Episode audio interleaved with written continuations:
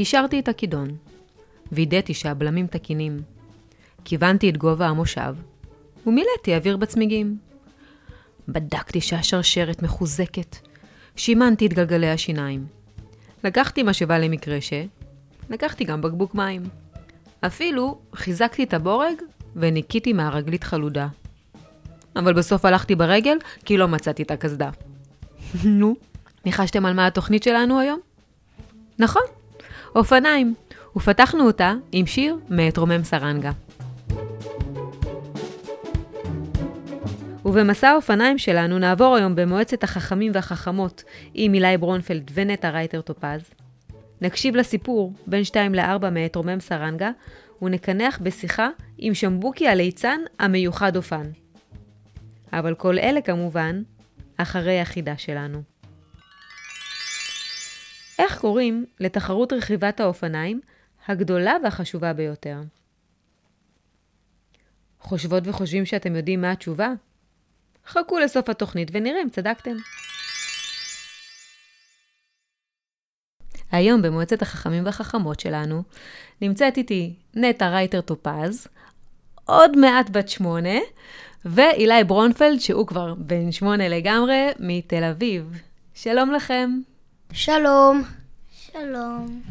תגידו, אה, נטע ואילי, מה המקום הכי רחוק שנסעתם אליו עם אופניים? אני לא זוכר. ונטע? יש לנו תחנת דלק ליד בשילת, אז אני ואבא רכבנו לשם, ואבא היה לי קונה, קונה איזה משהו טעים, ואז עצרנו לאכול, ואז רכבנו הביתה. כלומר, נסעתם ממש מחוץ ליישוב שלך. כן. ואיך זה, איך היה?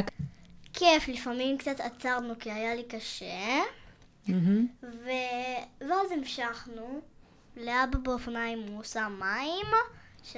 שלא נעצור בלי מים, ואז אה, אה, היינו קצת נחים, וממשיכים לנסוע. ואילי, אתה סיפרת לי שעכשיו בכלל אין לך אופניים. כן, אמ, אני רוכב על אה, קורקינט, אה, סבא שלי רוכב על אה, חד אופן, אמ, הוא התחיל מגיל 45, הוא אמר לעצמו, אם כאילו, הוא ראה, אה, הולך עם אבא שלי אמ, לקרקס, לפעול כזה, שעצים, והוא ראה שיש גם ילדים שזה התחביב שלהם. כזה, אז um, הוא אמר לעצמו שאם הם יכולים אז גם הוא יכול, והוא אה, התחיל, והוא את- הם עליו ונפל עליו ונפל עליו ונפל, ובסוף הוא למד. Um, ודרך אגב, אה, אבא שלי אה, הוא כבר, אה, הוא בוס אה, של קרקס. מה אתה כאילו- אומר? כן. רגע, רגע, רגע, מה, מה זאת אומרת בוס של קרקס? הוא מנהל אה, קרקס, אה, חברת קרקס, כאילו. אז בטח, כאילו, אב, אה, אה, סבא שלי נתן לו את החשק. וואלה. אה, תסביר לי איך זה יכול להיות שהבן של, של מנהל הקרקס לא רוכב על אופניים, זה קצת כמו הבן של הסנדלר הולך יחף, לא? אז אני, זה, לא יודע. זה מק- מקרה. לא תמיד אה, המשפט יכול להעיד על החיים. אתה חכם מאוד. תגידו, אתם זוכרים את הפעם הראשונה שהצלחתם לרכב על אופניים בלי גלגלי עזר? אני כן, היינו מת, מתאמנים, אה, נו, במגרש חנייה, ב, מתחת סופר כזה, מהמם. ו... ואז בלי שידעתי אבא עזר ואני רכבתי אבל זה הפחיד אותי אז ככה התאמנו וככה אה, זה למדתי לרכוב על אופניים בלי גלגלי עזר. הייתה לכם איזושהי אה, נסיעה הרפתקנית במיוחד, שאתם זוכרים איזה משהו מיוחד שקרה? אה, לא, אבל קראתי על זה, אבל קראתי אה, את זה, את ההרפתקה אה, היומנות של חנון, אה, הספר תשע, הרפתקה על גלגלים. אוקיי, מה קרה שם? תספר לנו. כאילו, הם עשו על זה סרט גם. קראתי כבר את שתי הספרים על- הסרטים. מהמם. אמ, אני נמצא בספר 11, כאילו, אבל אני לא- עדיין לא מצאתי אותו, אז כאילו שהוא נכחד. אוקיי, אבל מה הייתה ההרפתקה על גלגלים? אה, זה קוראים יומנו של חנון. מה? תקראי לו אה, אתה לא מגלה לי? אז זה מה אני אעשה עכשיו, אני אהיה בסקרנות. ונטע ולך הייתה הייתה איזושהי נסיעה הרפתקנית במיוחד שאת זוכרת? אמ, לא, אבל אבא שלי הולך בקרוב לקנות ג'יפ, אוקיי. ואנחנו ניסע בו בטיולים. תגידי, נטע, מה, מה את אוהבת ברכיבה על האופניים? אמ, אני אוהבת כי... אני אוהבת לעשות באופניים את היריטות, מהמם. ו... ואני בכלל גם אוהבת לעשות ספורט. ואילי, מה, ממה אתה נהנה ברכיבה על הקורקינט? או ברכיבה על אופניים כשרכבת על אופניים? לא יודע, אבל אה, אני גם המצאתי סגנון כזה, שזה כאילו לרכוב עם אה, רגל אחת, כאילו רגל אחת על הקורקינט ורגל שנייה תמיד על ה... זה כזה, זה כיף הטכניקה שהמצאתי לעצמי. תספר את הטכניקה, שנשמע. תלמד אותנו. אוקיי, אז כאילו מחזיקים יד אחת של הכידון, מהמם. אה, רגל אחת על המקום הזה ש... אה, לא של המהירות, איפה ש... כאילו, מה שמחבר בין השתי גלגלים ל... איפה שעומדים כזה, אמ. ואני שם אה, רגל אחת, כאילו, באוויר? כמו סקייטבורד.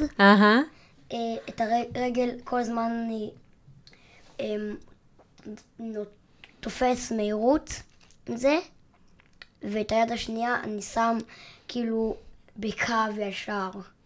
אוקיי. ותגידו, איך אה, נראים אופני החלומות שלכם? אמ, קודם כל האופניים הקודמות שלי ששכן שלי הביא לי, אז הן כבר מצ'וקמקות וה- והפעמון שלהם אה, כבר לא טוב, כאילו הפעמון נשבר וזה, אז אה, אבא אמר שהוא יקנה לי ליום הולדת מתנת אופניים. ומה שאני רוצה שזה יהיה פעמון טוב, אוקיי, שיהיה להם פעמון. כן, ואני רוצה שהם יהיו בצבע תכלת.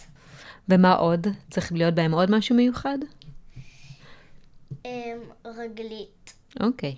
כי לכ... לא לכל האופניים יש רגלית, ונו, אופניים כאלה, זה עם, אה, נו, עם הילוכים כאלה, Mm. בלי ברקס אה, אחורי. מה את אומרת? וואו, אופניים למתקדמים. ממש אופני ספורט. Uh, עכשיו הגענו לחלק של החידות. אתם מוכנים שאני אשאל אתכם כמה חידות?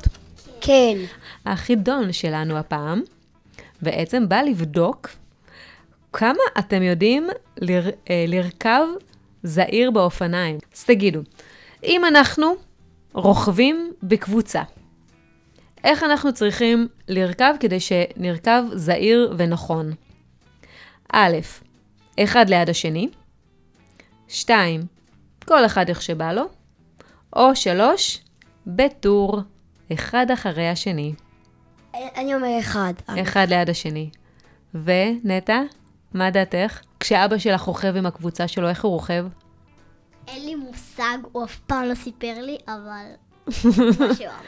אז התשובה היא לרכב בטור, כדי... אה, התלבטתי. בטור.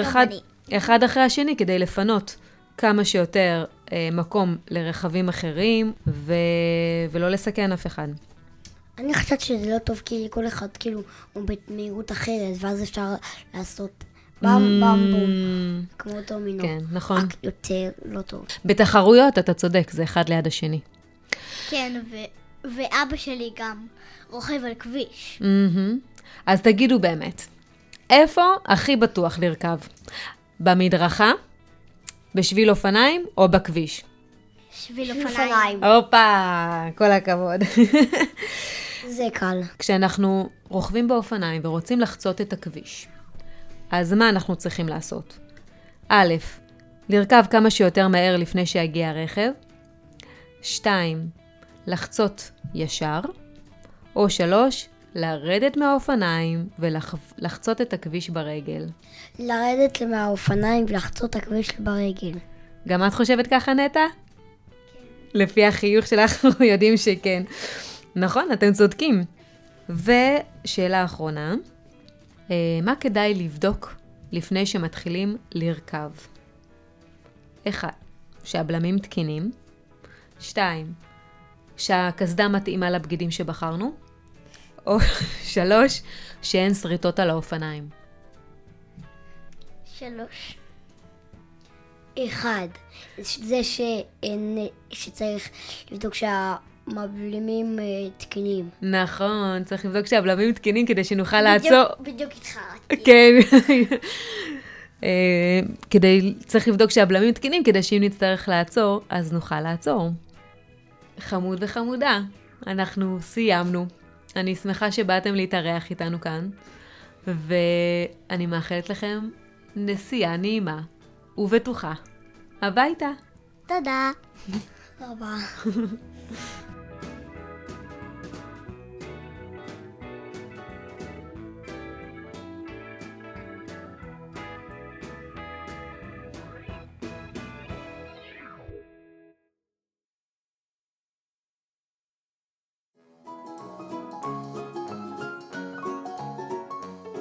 זה מה שקרה לדן דריקסר הבריון ולי יום אחד בשעות שאסור להרעיש בהן.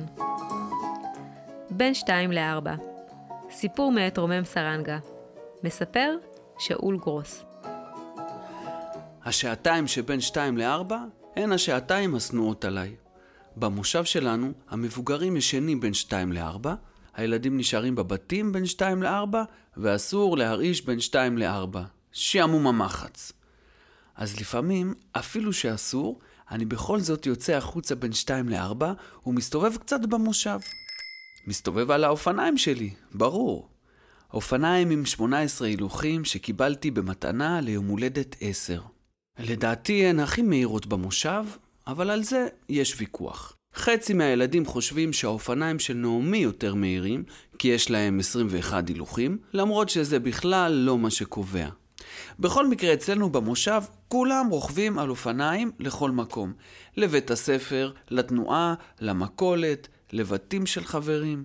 גם המבוגרים רוכבים על אופניים. במושב, האופניים הם ידידיו הטובים של האדם, ומי שהמציא את הפתגם הזה על הכלב, כנראה שלא היו לו אופניים, או שהוא לא גר במושב שלי. אז באותו יום שזה קרה, יצאתי להסתובב קצת בין שתיים לארבע. בחוץ לא היה אף אחד חוץ מכמובן דן דריקסר. דן דריקסר הוא הבריון של המושב. בכל מושב או שכונה או בית ספר יש ילד אחד כזה שמקבל את תואר הבריון. אצלנו זה דן, והוא זכה בתואר הזה ביושר. דן היה מרביץ למישהו או למשהו כמעט בכל יום, ומקלל מישהו או משהו כמעט בכל שעה.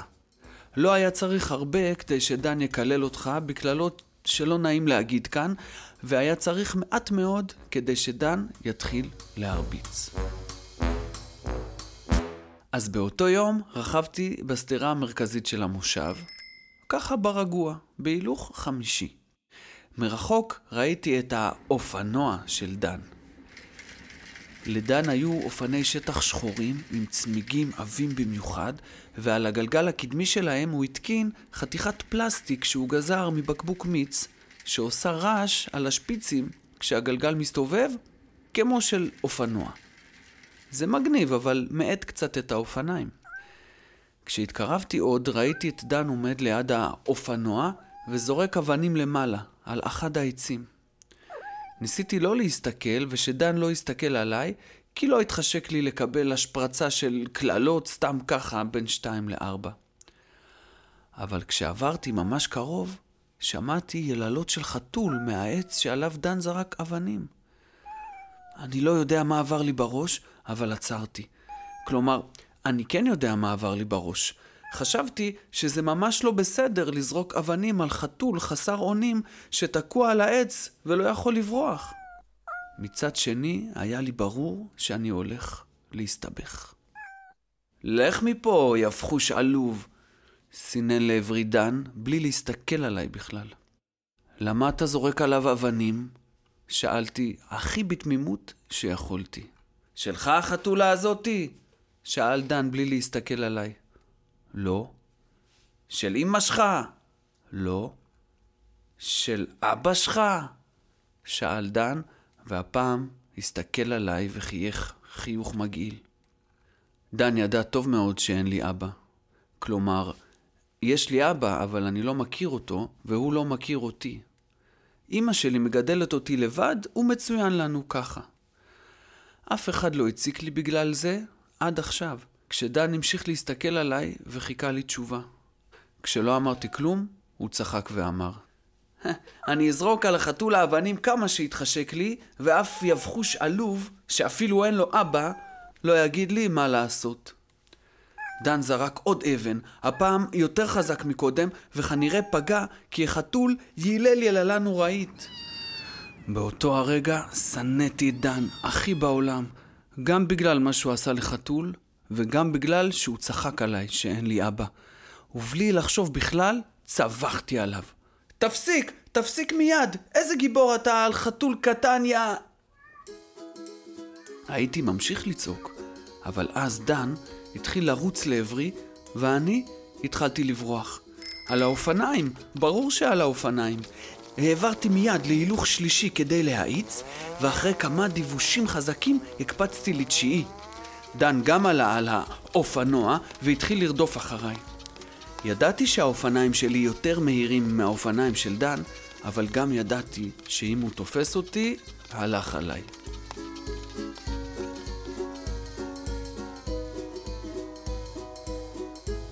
העברתי להילוכים יותר ויותר גבוהים כדי לתפוס עוד מהירות ולתפוס מרחק מדן. בסוף השדרה האטתי לקראת הפנייה שמאלה, לכיוון בית הספר, והורדתי הילוך כדי להאיץ יותר מהר אחרי הפנייה. הצלחתי לפתוח מרחק מדן, וקיוויתי שהוא יוותר, אבל דן לא ויתר בכלל, ולא רק זה, הוא חתך עם האופנוע דרך הדשא וצמצם את המרחק. שמעתי את רעש האופנוע שלו ממש מאחוריי. העליתי הילוכים כדי לתפוס מהירות ונסעתי ממש מהר, ועדיין שמעתי את האופנוע לא רחוק מאחוריי. התקרבנו לבית הספר. על הכביש ליד בית הספר היו שלושה במפרים, שאלה הגבעות הקטנות של הכביש, שנועדו למנוע ממכוניות לנסוע במהירות מופרזת. הגעתי אל הבמפר הראשון במהירות, שכנראה הייתה מופרזת, כי קפצתי עליו ממש חזק. גם דן קפץ עליו. המשכתי להאיץ לקראת הבמפר השני, הייתי בהילוך 16, ונסעתי ממש מהר לקראתו. וכשהגעתי אליו, הופ, האופניים שלי ריחפו לרגע באוויר. זה היה מפחיד, אבל רעש האופנוע של דן מאחוריי היה מפחיד אפילו יותר, ולכן העליתי להילוך 18. האצתי בכל הכוח, הגעתי אל הבמפר השלישי ו...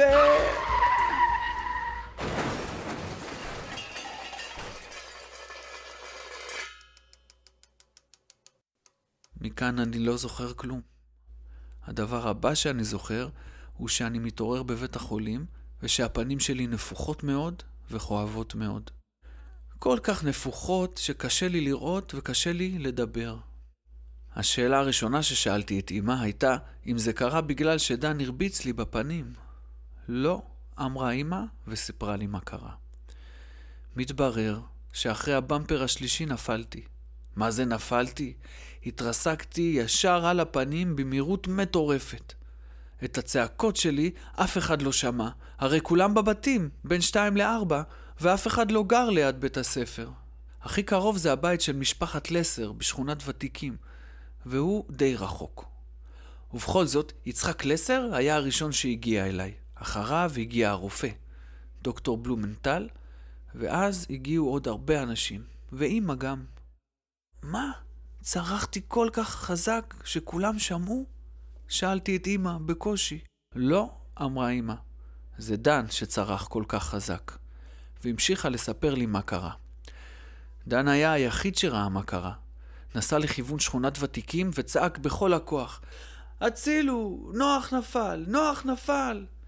ולא עצר והמשיך לנסוע מהר לבית של הרופא, וכל הזמן צעק: נוח נפל! נוח נפל מהאופניים ליד הבית ספר! וככה כולם הגיעו. דוקטור בלומנטל עצר את הדם שירד לי מהאף ומהפה, ולקח אותי לבית החולים יחד עם אמא. כשחזרתי מבית החולים קרו שני דברים טובים. הראשון הוא זה שהייתי צריך לאכול הרבה קרטיבים, כי זה היה הדבר הכי טוב להרגעת הכאבים בפנים. והשני הוא זה שיום אחד, בין שתיים לארבע, דן צעק לי מבחוץ, נוח, יא יבחוש, בוא לראות, הגיע שופל שמכסח את הבמפרים ליד הבית ספר. מה שקרה הוא שבזכות הנפילה שלי, הוועד של המושב החליט להוריד את הבמפרים, כי ממילא אצלנו במושב כולם נוסעים רק על אופניים. הלכתי לראות. על האופניים, ברור שעל האופניים. כולם כבר עמדו שם והסתכלו איך הטרקטור מוריד את הבמפר השלישי, זה שעליו התרסקתי. ואז דן הסתכל על האופניים שלי ואמר, תשמע, יבחוש, אם תרצה, אני אסדר לך בגלגל הקדמי אופנוע. כדאי לך. האופניים שלך עדיין יהיו הכי מהירים במושב. די הרבה זמן עבר מאז. הפנים שלי חזרו לצורה הקודמת שלהן, אבל כמה דברים בכל זאת השתנו. בשן הקדמית שלי חסר שפיץ קטן שנשבר בנפילה, אבל זה ממש לא נורא. הגלגל הקדמי באופניים שלי מתקתק מהאופנוע שדן סידר לי, וזה ממש מגניב. וברחבי המושב מישהו פיזר קערות מים כדי שהחתולים יוכלו לשתות אם הם צמאים, וזה ממש נחמד. פעם אחת אפילו ראיתי את דן ממלא מים באחת הקערות, אבל כשהתקרבתי הוא רק אמר, עוף מכאן יפחוש, אתה מפריע לחתולה לשתות.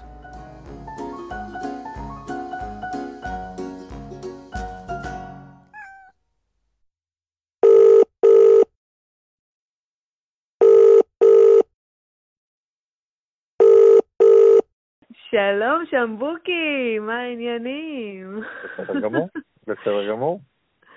בוא אה, תספר רגע לכל הילדות והילדים שלא מכירים את השם, מי אתה? כן.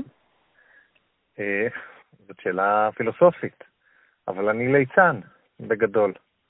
אני עושה מופעי ליצנות ומנסה להצחיק אנשים. זה בעיקר מה שאני מנסה לעשות.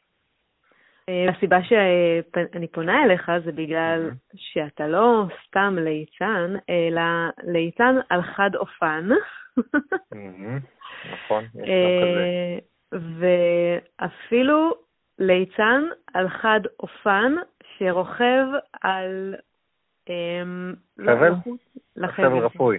כן. כן, נכון. גם את זה אני עושה. זה אבל זה פחות לא? מצחיק, זה סתם מרשים. אה, זה מפחיד בהתחלה, כן. איך הגעת לחד אופן? גרתי פעם בשוויץ, מהמם. והיה לי בן דוד שנורא רציתי להיות כמוהו. הוא היה אמנם צעיר ממני, אבל חשבתי שהוא נורא נורא מגניב. ונורא רציתי לעשות מה שהוא עושה, והיה לו חד אופן בבית. אז הייתי שם בביקור בבית, ופשוט אה, למדתי לנסוע על חד אופן, לקח לי יום או יומיים, אני כבר לא זוכר, הייתי צעיר, הייתי בן 12 בערך. אה, וואו. כן, ואז אה. קנו לי, כן, יחסית צעיר. את יודעת, יש לי ילדים ש... הילדים שלי למדו כבר בגיל 6 ללמוד לנסוע. אה, 6-7, שזה גיל טוב שאפשר להתחיל, אבל גיל 12 זה גיל מעולה. ואז אה, פשוט למדתי לנסוע, אני לא זוכר אה, אם זה היה קשה או לא, לא נראה לי שזה היה קשה, כי פשוט רציתי. וכשרוצים משהו, אז זה קל. אז תגיד, ובגיל 12 כשרכבת על חד אופן, אתה ידעת גם שאתה הולך להיות ליצן? לא, מה פתאום? מה פתאום? רק אוקיי. רציתי לנסוע על חד אופן, רציתי להיות מגניב, לא רציתי להיות ליצן. אוקיי. כמו ילד. בן 12. ואז אחרי זה גם הייתי מגניב, כאילו נסעתי, אח- אחרי התקופה שהייתי בשוויץ, באתי לארץ. ונסעתי לבית ספר עם החד אופן, גרתי ברחובות, גרתי לא קרוב לבית ספר. מהמם. הייתי נוסע כל יום, חוצה את רחובות אה, עם חד אופן, בדרך לבית ספר. והייתי או. הילד עם החד אופן בבית ספר, זוכרים לי את זה גם היום. זה נשמע לי הילד עם חד אופן בכל העיר, לא רק בבית הספר. נראה לי, כן, כן, יכול להיות. יכול להיות. איזה תגובות היית מקבל על הנסיעה הזאת? וואי, אני לא זוכר. זה היה לא? מזמן, זה היה כבר לפני 30 שנה, אבל אני מתאר לעצמי, תראי, אני רואה את זה היום, אני רואה זה את זה סופר כשאני מסתובב מיוחד. עם חד אופן היום, נכון, נכון. אה, אני מיוחד אופן. כשאני מסתובב, יש לי חולצה, כל פעם שמישהו קונה חד אופן, אז אני נותן לו את זה עם חולצה, אני מנסה לתת לו את זה עם חולצה שכתוב עליה אני מיוחד אופן, כי זה לאנשים מיוחדים, אה, החד אופן. אה, היום אני מסתובב עם החד אופן, אני רואה, את יודעת, אני, אז אני רואה איזה תגובות יש אנשים, זה, מבחינתם זה קסם. הם לא כל כך ממש. מבינים איך זה יכול, איך זה יכול לקרות, למרות שזה לא קסם. זה עבודה בעיניים. אז אל תספרי לאף אחד, אני מקווה שלא מקשיבים לנו. מה זאת חד אומרת? אופן, כי חד אופן זה כמו... זה כמו לעמוד על רגל אחת, בגדול. כל אחד יכול לעשות את זה. זה לא מסובך, אבל זה פשוט דורש עבודה של כל 300 ומשהו השרירים שיש בגוף, או מהמם. מספר כזה שהרגע המצאתי, שהם יעבדו ביחד למטרה אחת. וכמו שילד לומד ללכת, והוא פשוט לא שואל שאלות אם זה קשה או לא קשה, הוא פשוט לומד ללכת, כי כולם הולכים, חד אופן זה אותו דבר. פשוט צריך לעלות על זה, והגוף לומד לבד איך להתמודד עם זה, וכמו שהוא לומד ללכת, הוא גם ילמד לנסוע על חד אופן. חלק מהאנשים זה לוקח להם יומיים, חלק מהאנשים זה לוקח להם שבועיים, אבל אה, כל אחד יכול. אז אתה רוצה אולי לתת לנו כמה טיפים למתחילים? החד אופן מחכה? לי פה בחוץ, כן. אז קודם תבוא אליי, אוקיי. והדרכה פיזית יותר, אה, יותר פשוטה. צריך לראות סרטונים ולהבין מה, איזה תהליך אתה הולך לעבור עם הגוף. בגדול, לנסוע על חד אופן זה כמו ללמוד ללכת. צריך לעשות את זה צעד צעד, חצי סיבוב, חצי סיבוב של הגלגל. כל פעם זה כמו צעד אחד, כל פעם רגל אחרת נמצאת קדימה. ולהתאמן בהתחלה להחזיק בשני הצדדים עם שתי ידיים, ואז עוזבים יד אחת ונוסעים רק עם יד אחת שמחזיקה על מעקה. עושים הכל מאוד בהדרגה. מהמם. לומדים דברים בהדרגה, ולומדים כל פעם משהו שהוא רק הדבר הבא שאני צריך ללמוד. רק להרים את היד, רק לעשות סיבוב אחד, רק לעשות שני סיבובים. כשלומדים בהדרגה זה הכל אפשרי, כל מה שצריך זה לראות את עצמך בסוף נוסע על חד אופן. זה כמו שאמרת בהתחלה, שאני נוסע עם חד אופן על חבל בסוף ההופעה, מהמם. זה בגלל שאני ראיתי מישהו נוסע לפני 15 שנה, ראיתי מישהו נוסע עם חד אופן על חבל ועושה ג'אגלינג עם חרבות, אני עושה את זה עם לפידים בסוף ההופעה, מהמם. ואמרתי, או, זה סוף ההופעה שלי. ואז למדתי ללכת על חבל, כי לא ידעתי ללכת על חבל. ולמדתי לנסוע עם החד אופן על החבל, ואז למדתי לנסוע עם החד אופן על החבל ולעשות ג'אגלינג. וכל, וזה נראה בלתי אפשרי, אבל כל צעד כשעושים אותו, אז זה הופך להיות יותר קל. מהמם. ותגיד, שמבוקי, מה בבקשה. לדעתך הסיבה שתמיד בקרקסים, דווקא הליצנים הם אלה שרוכבים על חד אופן?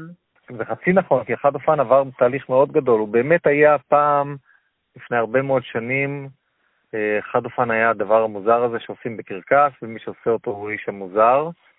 וב-20 שנים, ב-10-20 שנים האחרונות, כל הנושא של חד אופן עבר תהליך מאוד מאוד גדול בעולם, והיום פוגשים רוכבי חד אופן שרוכבים בשטח, עם חדי אופן וכל מסלול מאוד מאתגר של אופניים, גם חד אופן יכול לעבור אותו.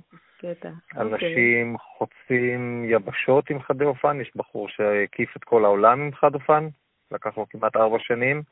אה, יש אליפות עולם כל שנתיים של חד אופן, שיש בה כמה מאות מקצועות שונים של דברים שעושים על חד אופן, מקפיצה לגובה, קפיצה לרוחק, תרגיל מעבר מכשולים, רכיבה בהרים, נסיעת מרתון.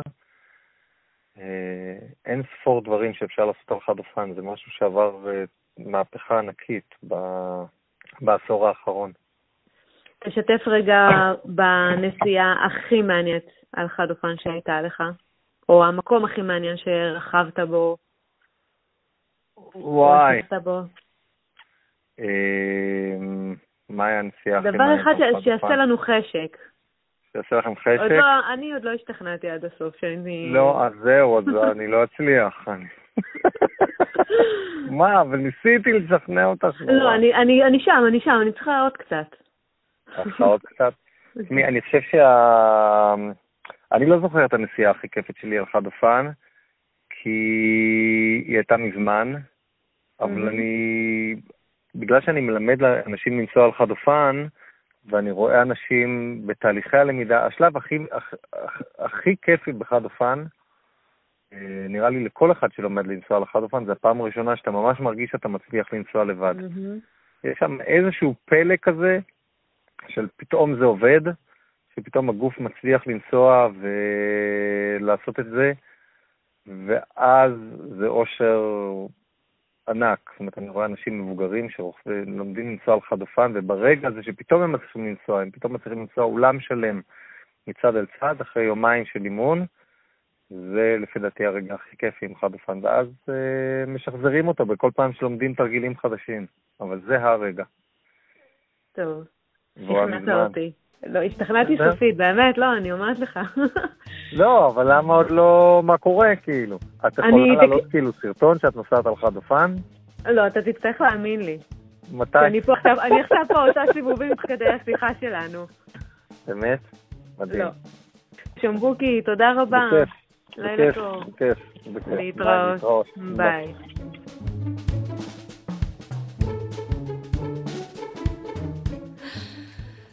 טוב, יש לי חדשות טובות. מצאתי את הקסדה שלי ואני יכולה סוף סוף לצאת לסידורים שלי על האופניים. אבל לא לפני שאני אגלה לכם את התשובה לחידה מתחילת התוכנית. שאלתי איך קוראים לתחרות רכיבת האופניים הגדולה והחשובה ביותר. טור דה פרנס כמובן. זהו מרוץ אופני כביש, אשר מתקיים ברחבי צרפת מדי שנה בחודש יולי, ומכאן שמו. המרוץ נמשך לאורך שלושה שבועות, ולאורך שנים התחרות התקיימה בצרפת והגיעו אליה ספורטאים מכל העולם. אבל היום המסלולים כבר כוללים ערים רבות בכל רחבי אירופה, אבל תמיד תמיד המרוץ מסתיים בשאנזליזה שבפריז. אז תודה רבה לכל מי שהיה איתנו כאן היום. נטע רייטר טופז, אילי ברונפלד, רומם סרנגה, שאול גרוס ושמבוקי הליצן. ועד התוכנית הבאה, סעו לשלום.